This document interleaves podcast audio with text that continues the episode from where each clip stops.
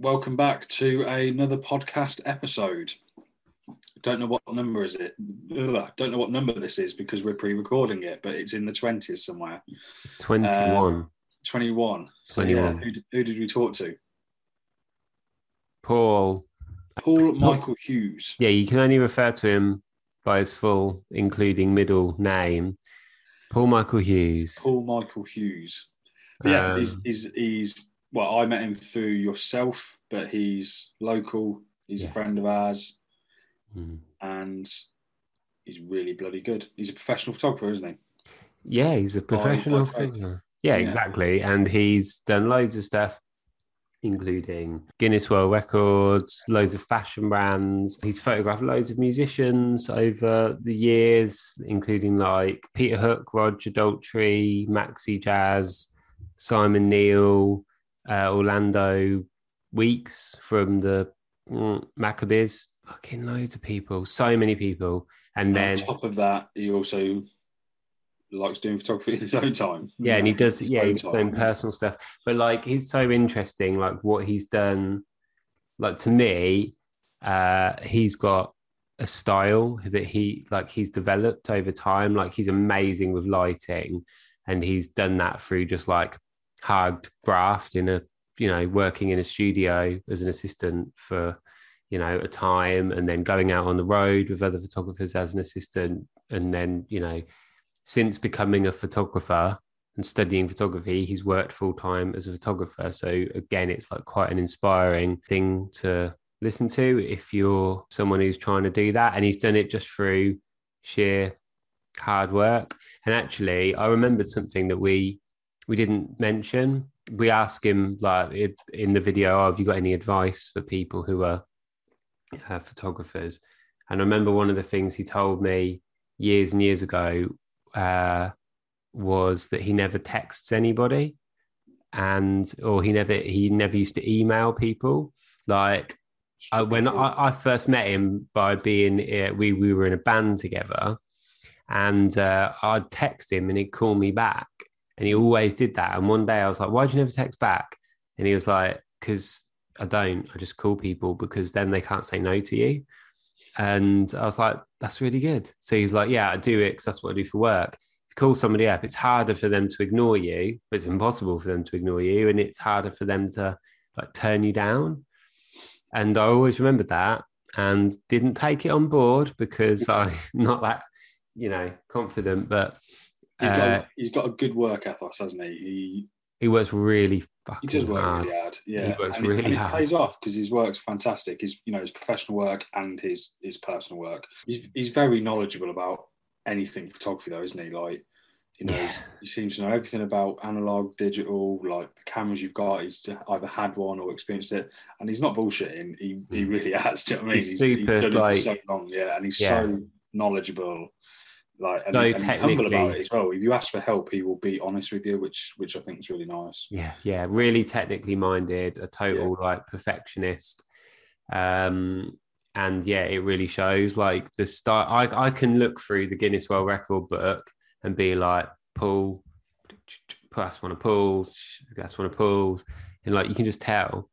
Um, so yeah, we'll check obviously loads of photos up and that. We'll put the links below of his of his two Instagram accounts, maybe his website.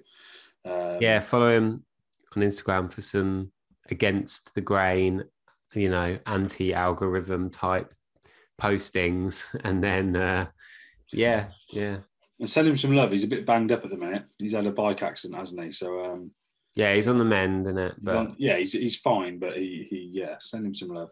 mm, Um, but yeah, without further ado, hey, this is a bonus intro. Me and Jamie recorded an intro, and I hadn't actually edited the episode, so uh, turns out it's really, really long, and um, uh, it's in two parts now, which we didn't know before. So I'm here to tell you this in a slightly awkward uh, manner. Sir Paul Michael Hughes. Drum roll, please.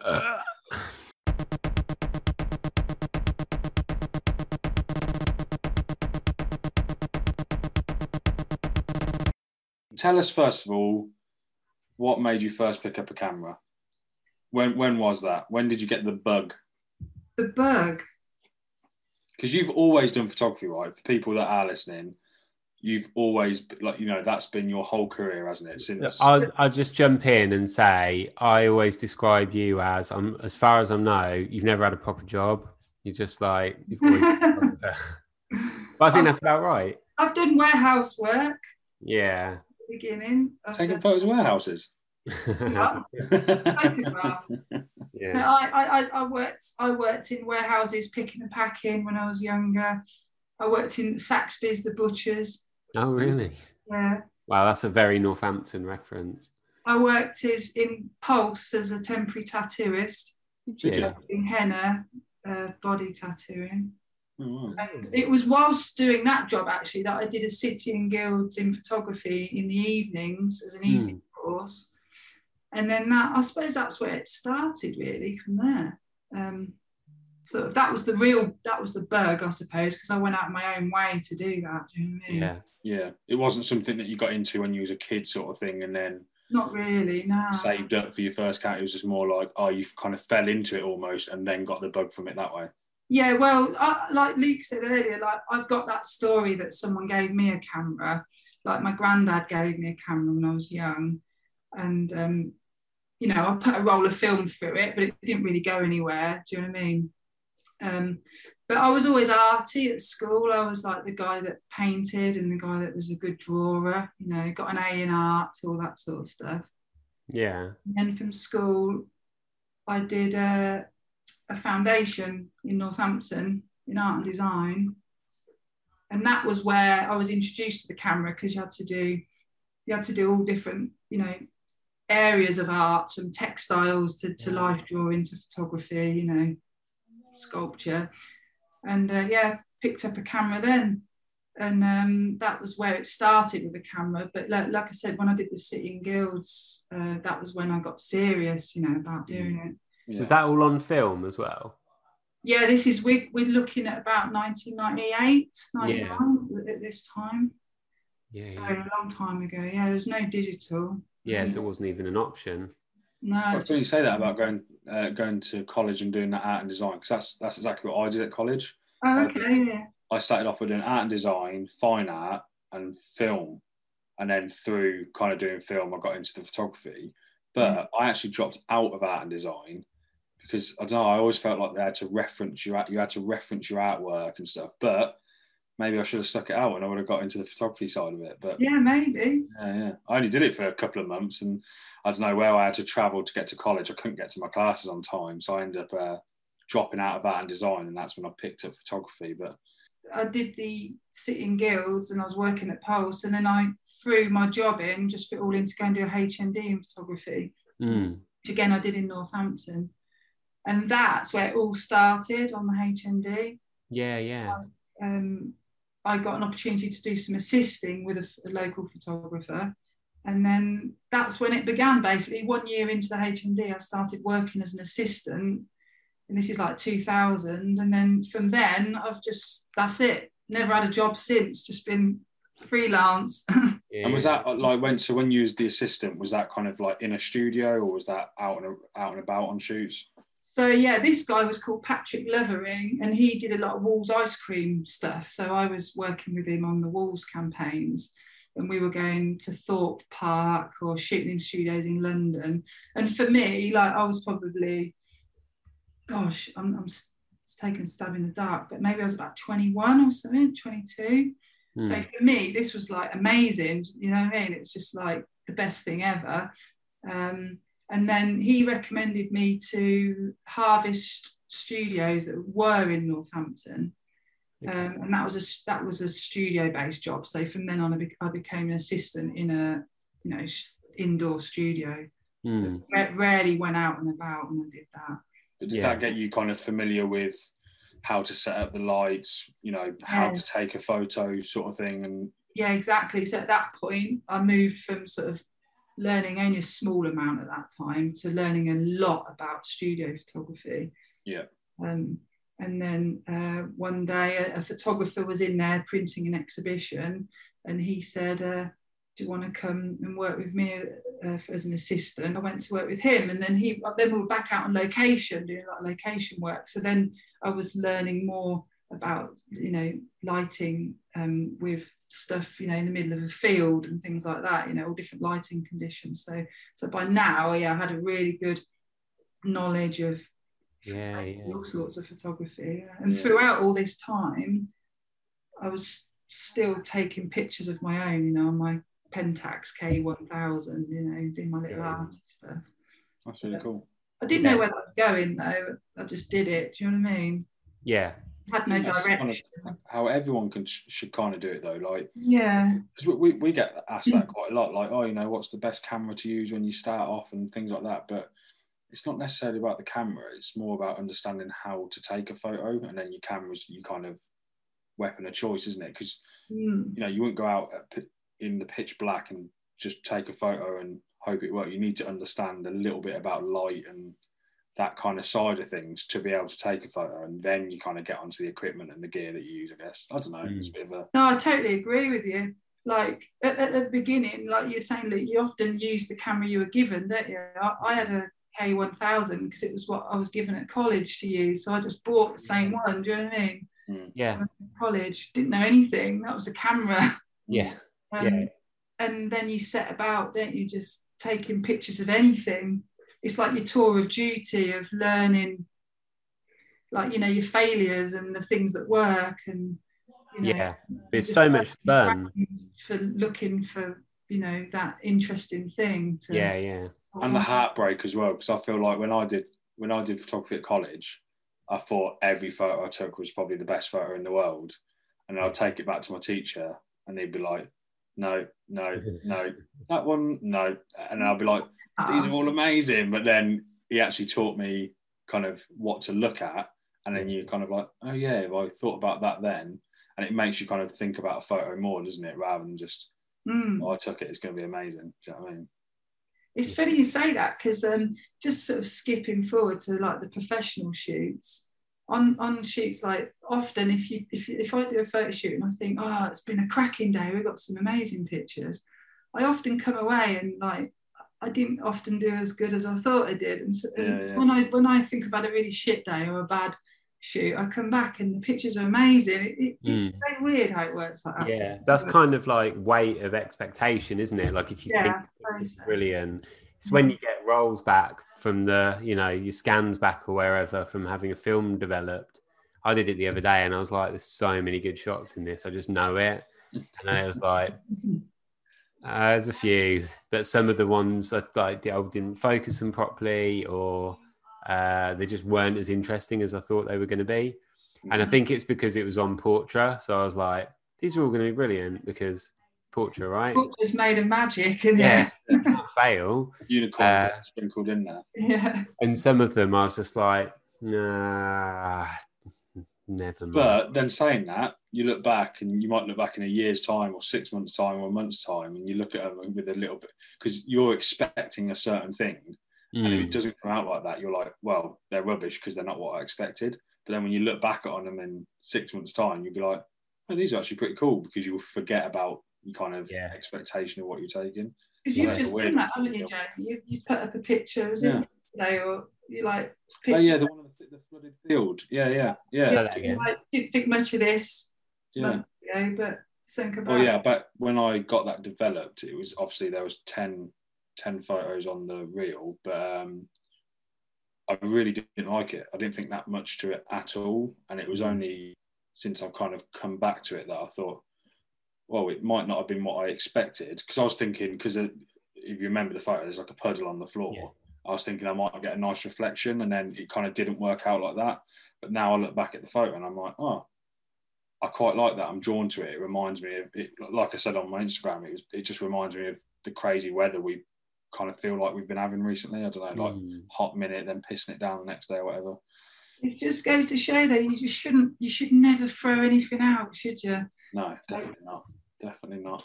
I don't know how we got on to talk about me, mate. We're meant to be talking about you. yeah. but yeah, um, yeah, I, t- I, I totally get that. So yeah, so you went you went from being assistant then. So then, how did you get? Well, what happened from being an assistant? Where did you go from there? Well, I'm ashamed to say that it had to be done. Like a lot of people, you have to start doing weddings. Mm. Um, so it turned out that a lot of, obviously, including Luke, a lot of my friends are getting married, I was going to say, yeah, you did my wedding. and um, they need photographers. So all of a sudden, I had a portfolio of work that was based, you know, on weddings. So I was like, it'd be silly not to keep plugging this. So for a while, I did weddings. Um, but amongst that, I was still, you know, pushing for my own work. Mm. um, just picking little bits up here and there.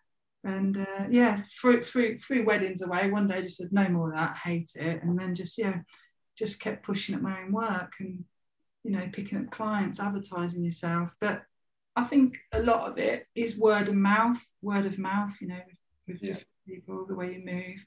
Yeah.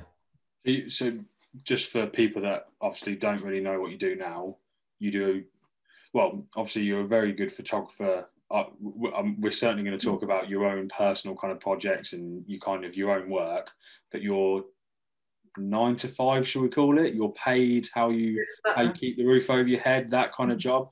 That is a commercial photographer, right? Yeah, definitely. Yeah, commercial. Yeah.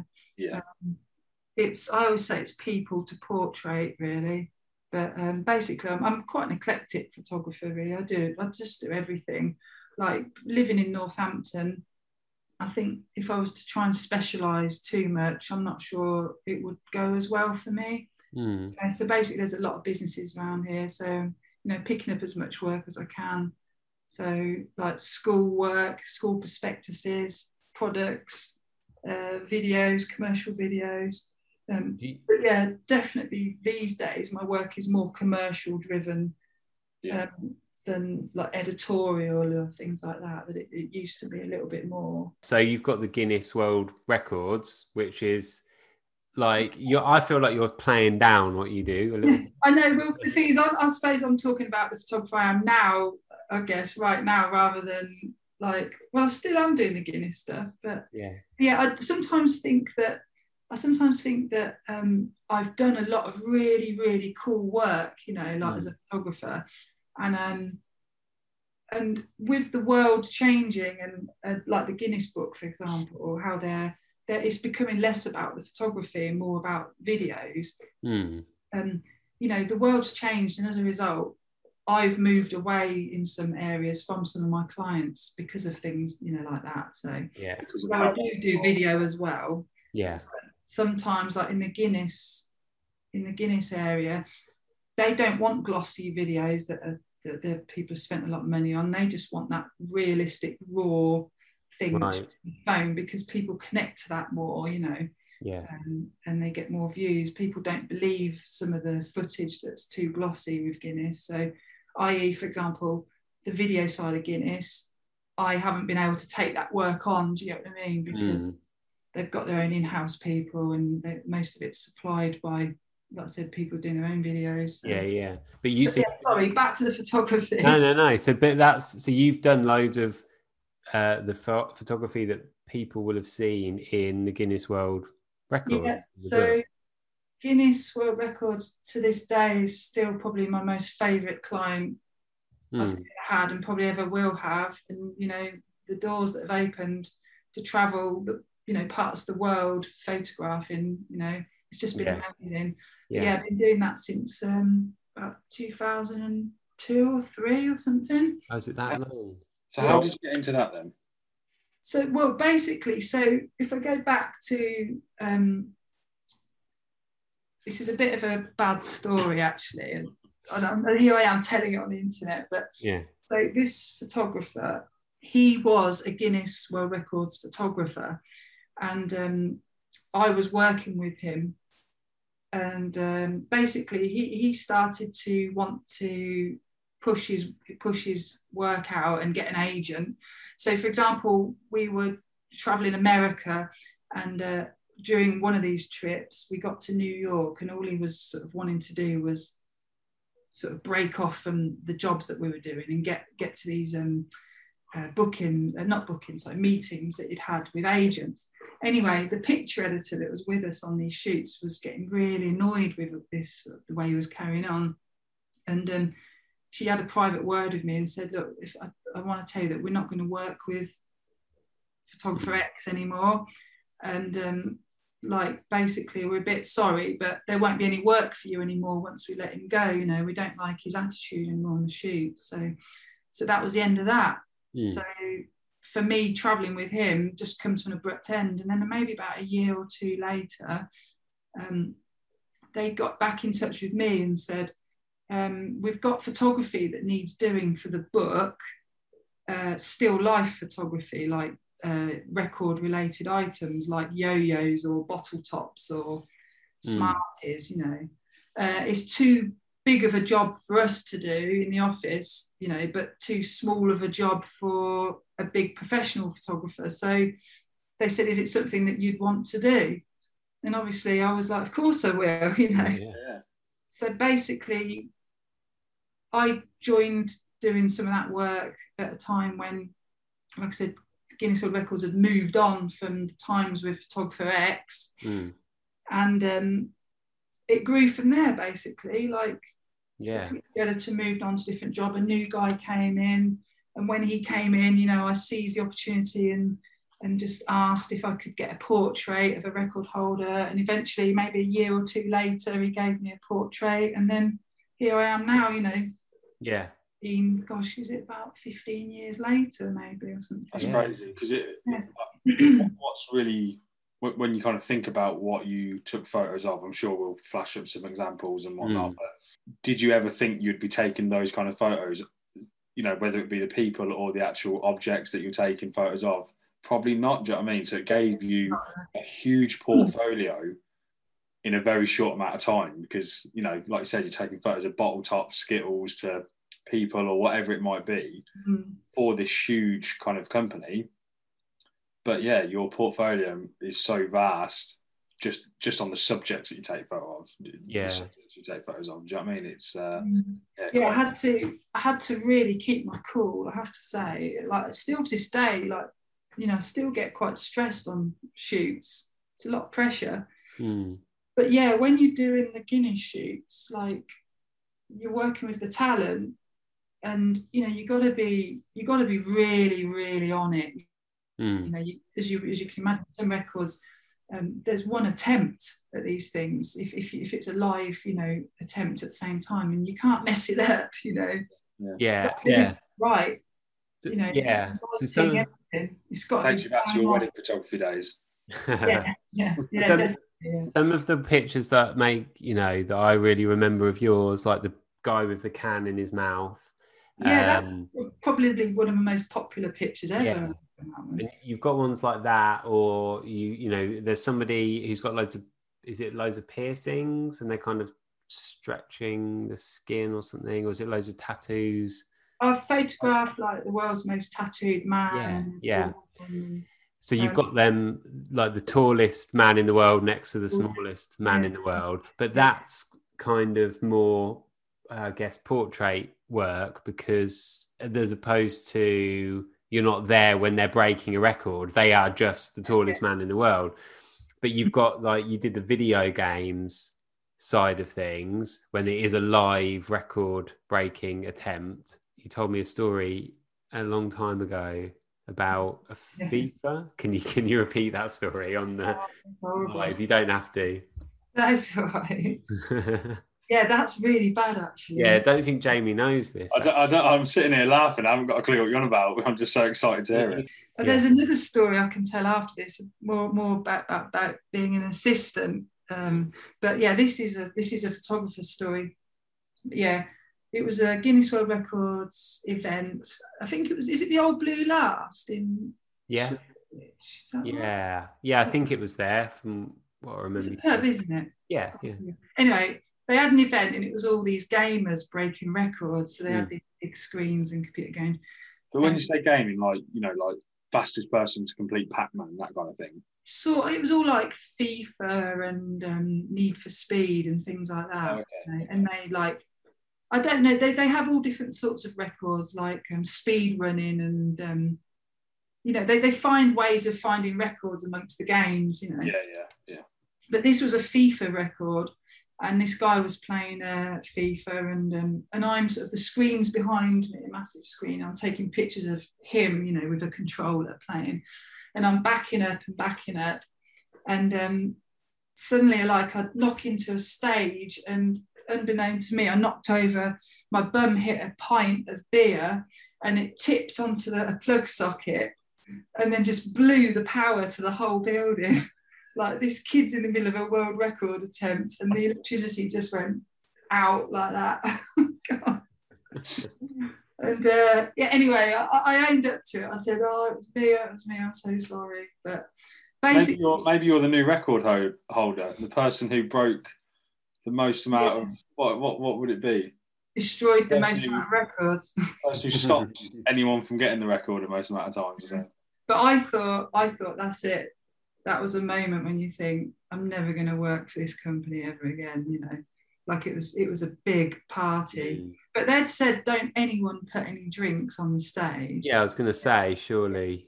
It wasn't my fault essentially because there shouldn't have been any but the guy i went up to him later on and i said um he got the record by the way and i went up to this record later and i said um I'm so sorry because I was mortified, you know. And he said, um, he said, it's fine. You did me a favour. He said, I was doing really bad and um, I wouldn't have got the record, he said. And, and then that happened. And then he said, I got to start again. And then he got the world record. So I actually helped him in the end. So another another little assistant line there you should be in the book for. Yeah, assistant, world record world breaker. Record yeah. but yeah, I was mortified at that, my word. Yeah. That didn't hold you back in any way, did it? No, no. That, that was that was a long time ago. That was yeah, yeah. a long time ago. Yeah. yeah. Yeah. So I've had plenty more work from them from them since then, and like I said, we've travelled travelled most of Europe and America mm. doing it. So Amazing. I must have done uh, something right. What about Simon Neil? How did you get on to taking a photo of Simon Neil? All oh, right. So if you don't know who Simon Neil is, he's the singer of Biffy Clyro. Are you a fan of Biffy then? I am, yeah. I do. I do really like Biffy, uh, but well, yeah. I, I I've got no no shame in admitting I really like Biffy, but they were one of the first bands that I saw, maybe ever, and they were no one. So one of my first ever gigs, without kind of going off onto me, I went to Download Festival in 2003. I want to say it was, and Limp Bizkit were meant to headline, and they pulled out at the last second, and they ended up doing their dollar bill tour, which is quite a famous tour they did, where you only had to pay a pound basically for, for the mm. postage of the ticket because they pulled out such late notice that they put on like this little day festival at Hyde Park. And the first band that supported, so you were there from like 12 till, you know, midnight or whatever it was. But the opening act, there was five bands there. The opening act was Biffy Clyro and they were no one. Do you know what I mean? I think it must have been around the same sort of time as their first album or their first. See, I would album. never be ashamed of that because no, it was awesome. The early days were really cool. They yeah, were yeah. great. Not a good band, but you know they were really raw back then. yeah, they? yeah. So I'd like to say that I've been a fan of Biffy since the start. You know what I mean? Without sounding too cheesy, but I definitely like early Biffy, Biffy just as much as Biffy. Mm. Do you like him, Luke?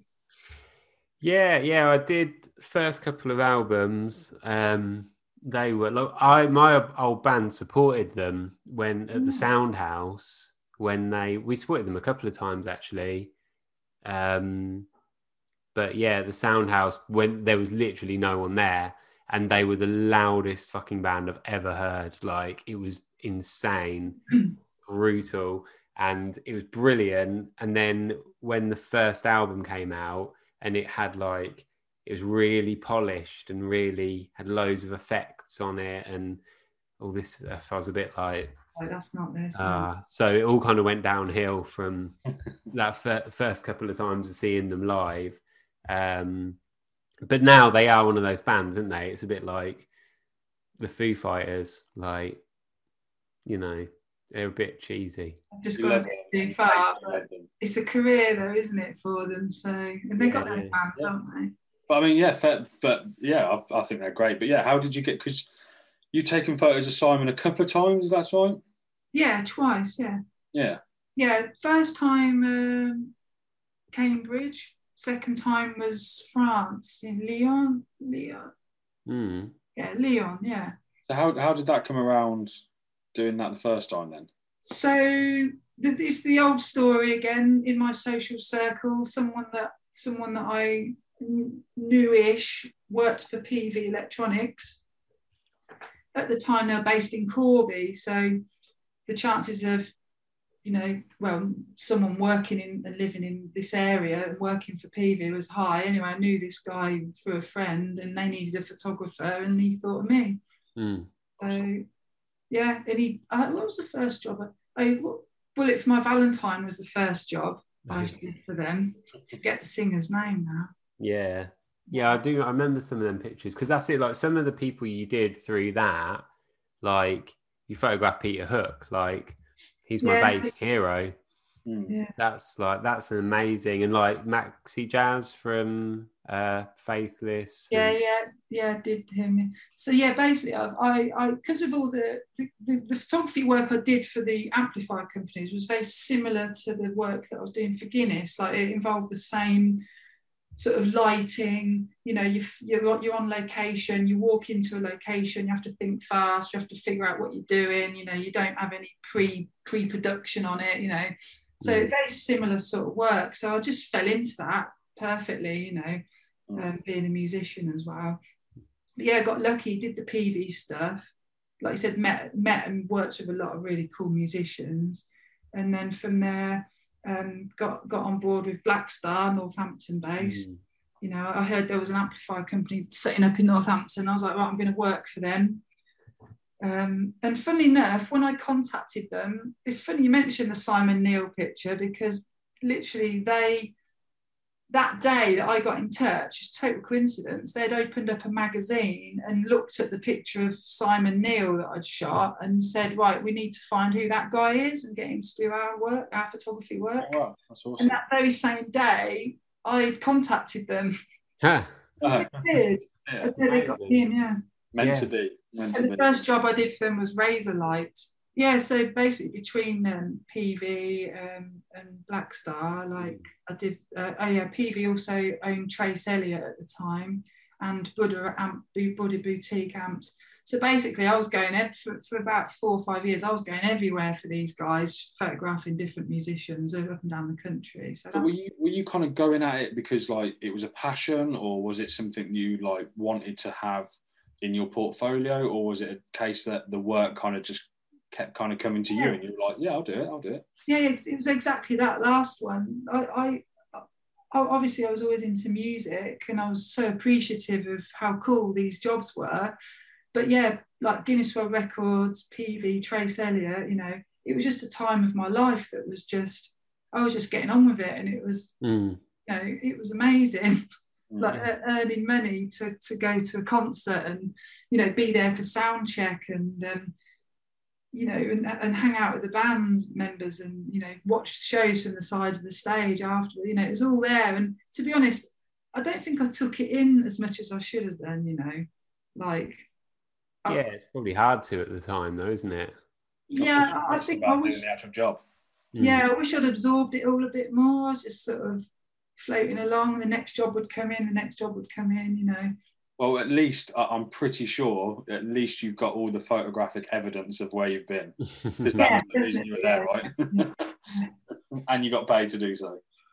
yeah Do yeah. you think, uh, what I wanted to ask you, because I know, like Luke said earlier, we have a lot of people asking us, how do you become a professional photographer?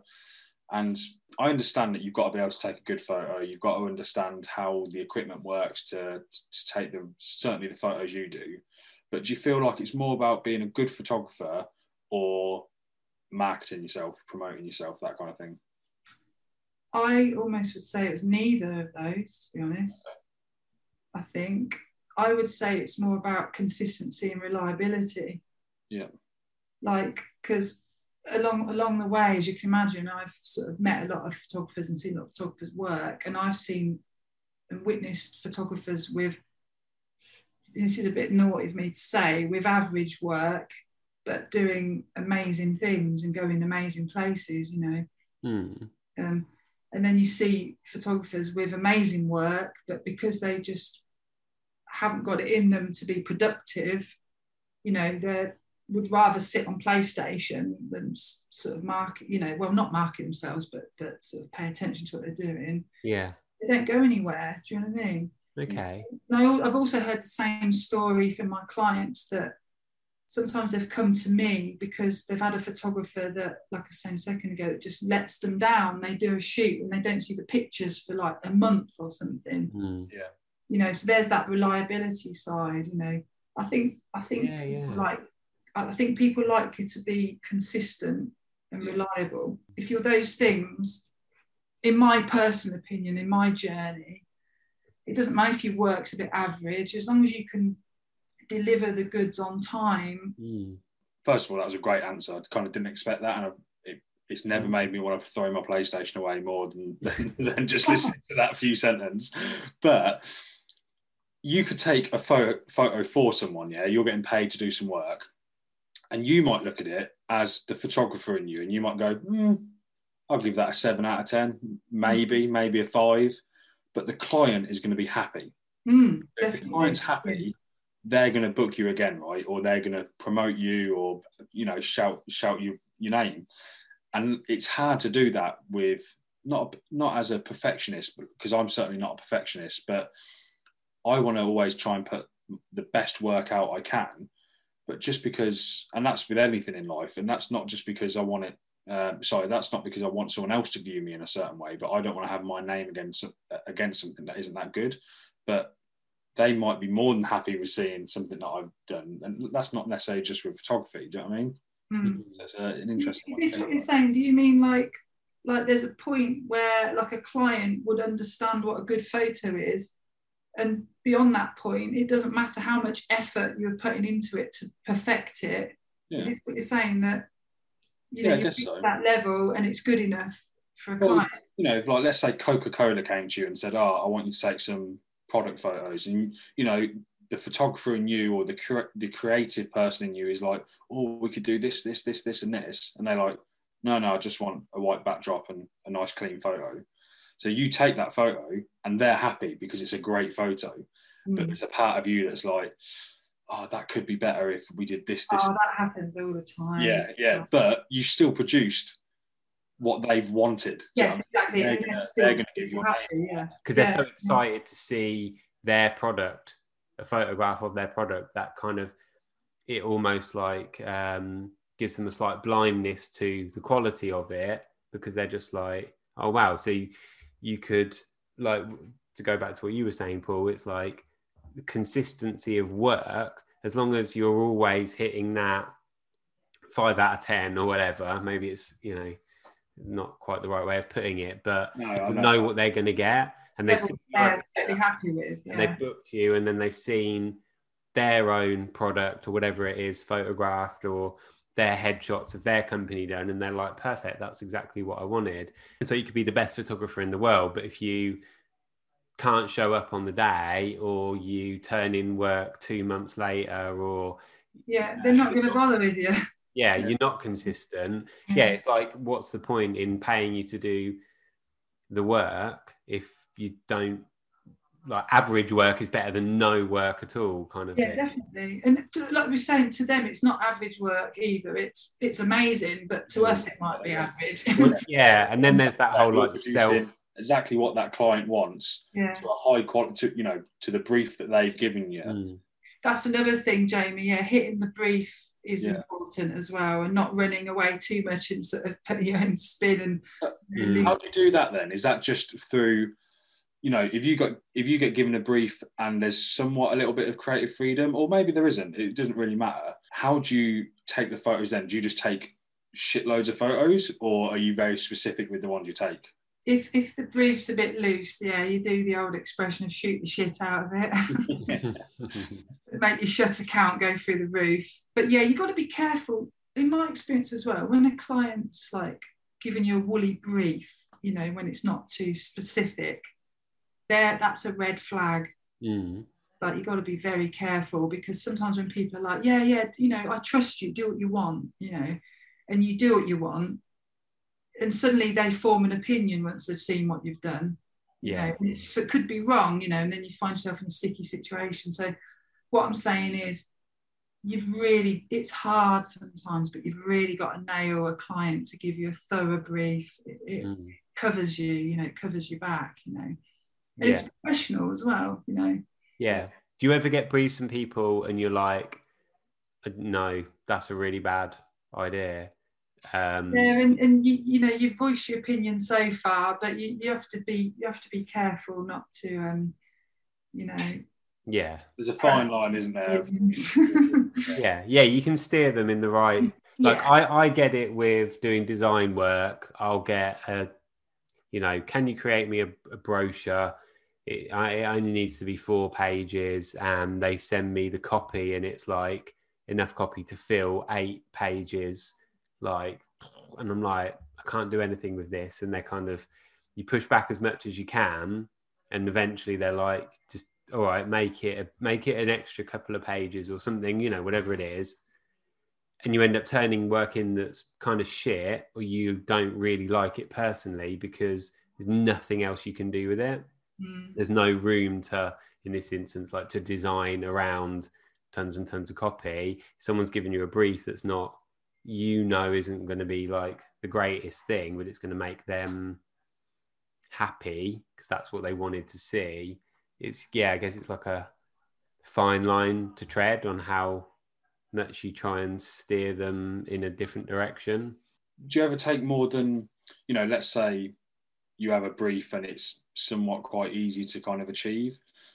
Do you ever take other photos that has your own kind of input in it and present both? And then they go, you know, do you ever have a client that goes, oh, well, that's exactly what I wanted, but what you've done is 10 times better. Can we use Oh that? yeah, yeah, definitely. Yeah, I, I, I would say that that happens most of the time. Yeah. Yeah. But but it's the creative in you that will will that will happen, and it, you know naturally on a shoot. But obviously sometimes time is against you. You know, Mm. like if you only got a day to get something done. You know, you know that you're up against it sometimes, and it's painful. Sometimes you see or want to do things, but you have to just move on. You know Yeah, yeah. or the worst thing is coming away from a shoot just and then having a, a light bulb moment you know Mm. and you've already left and you're like oh why don't we just do it like this or something and it's like I suppose you Yeah. just got to kind of learn to deal with those things, haven't you? yeah it's painful but then you just have to remember you know you're getting paid and it's like you know this is the Yeah. jobber in me now sort of. yeah yeah I wanted to talk a little bit about your kind of like your own photography, but I did have one more question about the kind of professional kind of stuff, and that would be, do you have any advice for anyone who would who wants to get into commercial photography, I guess, or professional photography?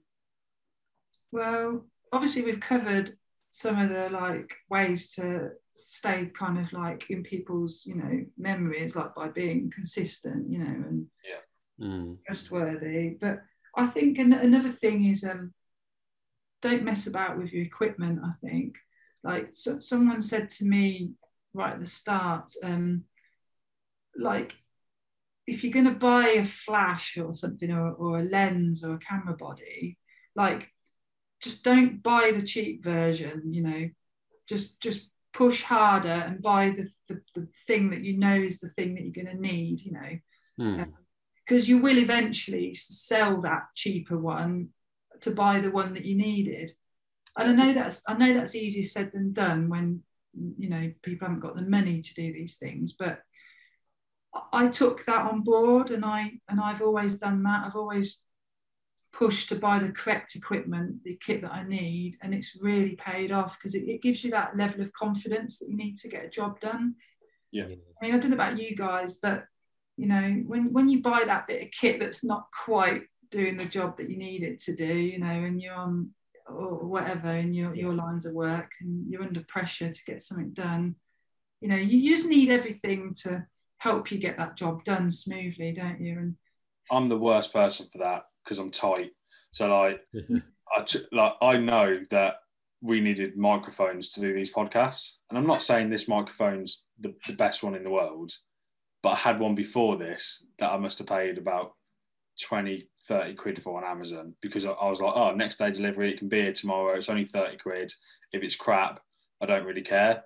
I did care. It lasted about two hours. It was terrible. And then I ended up spending 80 quid on this one or, or however, however much it was. And then I thought to myself, well, I've just spent 130, 120 quid or whatever. when I could have only just spent ninety quid and had Buy his- cheap, buy twice, isn't it? Yeah, yeah, yeah, yeah. It's terrible. But I yeah, forgot. it's easier said than done because you need the you need the money. But but yeah, get the right kit, the kit that will get the job done. And another thing is, in the early days, invest your money back into kit as quickly as you can as well. Mm. Like every time you get a job or get paid, buy something new and keep building that kit quickly because Yeah. because you want to, you know, it's a it's a really competitive like world now, isn't it? Being a Mm. freelance photographer, and you just want to you just want to make sure you're you're cut above everyone else. Really, I know that sounds a bit sort of No, but take take pride in what you do. Be proud of what you produce, and and know that you're you're good. You know, and don't be afraid to say that you're good. And then that's you know that's someone that people remember, isn't it? Something that yeah, people, exactly. And and like I said, you want you want to know and have the confidence that you're, like I said, a step step in that area of any job than other people might be. You know, your competitors. So Mm. Do you ever have that mentality of saying yes before kind of thinking it through? Because I know that's got quite Mm-hmm. a famous business term. Like if someone says, "Can you do this?" Just say yes, and then work out you're going to do it afterwards. Uh, I haven't. I've not done a lot of that in my life, Yeah, yeah, Because I'm, I'm a, I'm a bit of a. I, I can't step into a photo shoot without knowing exactly what's going on. Yeah. Like, because I feel like I'm stepping into something that's already sort of derailed, you know. Mm. So um, yeah, in answer to your question, I'm, I'm not one of those people, to be honest. yeah. Yeah. I'll actually turn a job down if I know I can't do it. So That's yeah. good. Oh, I'm, I'm the I'm the complete opposite. I'm like, yeah, yeah, I'll do that. Yeah, it's fine. And then go, shit. I think that you learned from me, didn't you, when we were planning the um, Phantom Isle stuff?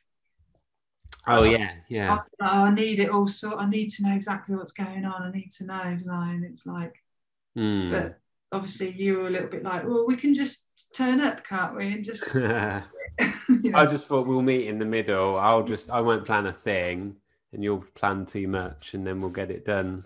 But yeah, but to be honest, like it it ended up being it was actually quite easy to film that and easy to edit it, and just the the bit- guy in the street, that one. yeah, Yeah. and uh, it was quite an enjoyable day, or it wasn't even a day; it was only a few hours of filming. But the flip side of that, I knew what we were going to be doing, but the couple of days before, I was almost like, I don't want to do it. I, like, I f- I feel I'm not prepared. I hope it rains. I hope it get. I hope. I hope somebody can't do it. Someone because you just start like panicking about it. But now I've done it. I'm like wicked. I wish I just want to do that all the time. You see, for, in, from, as a professional photographer, you can't have those days whittling up, leading up to a shoot. Do you know what I mean? Because if you've got Yeah. shoots back to back to back, which can happen, Yeah. like, oh, I'd be a nervous wreck. You know what I mean? Yeah.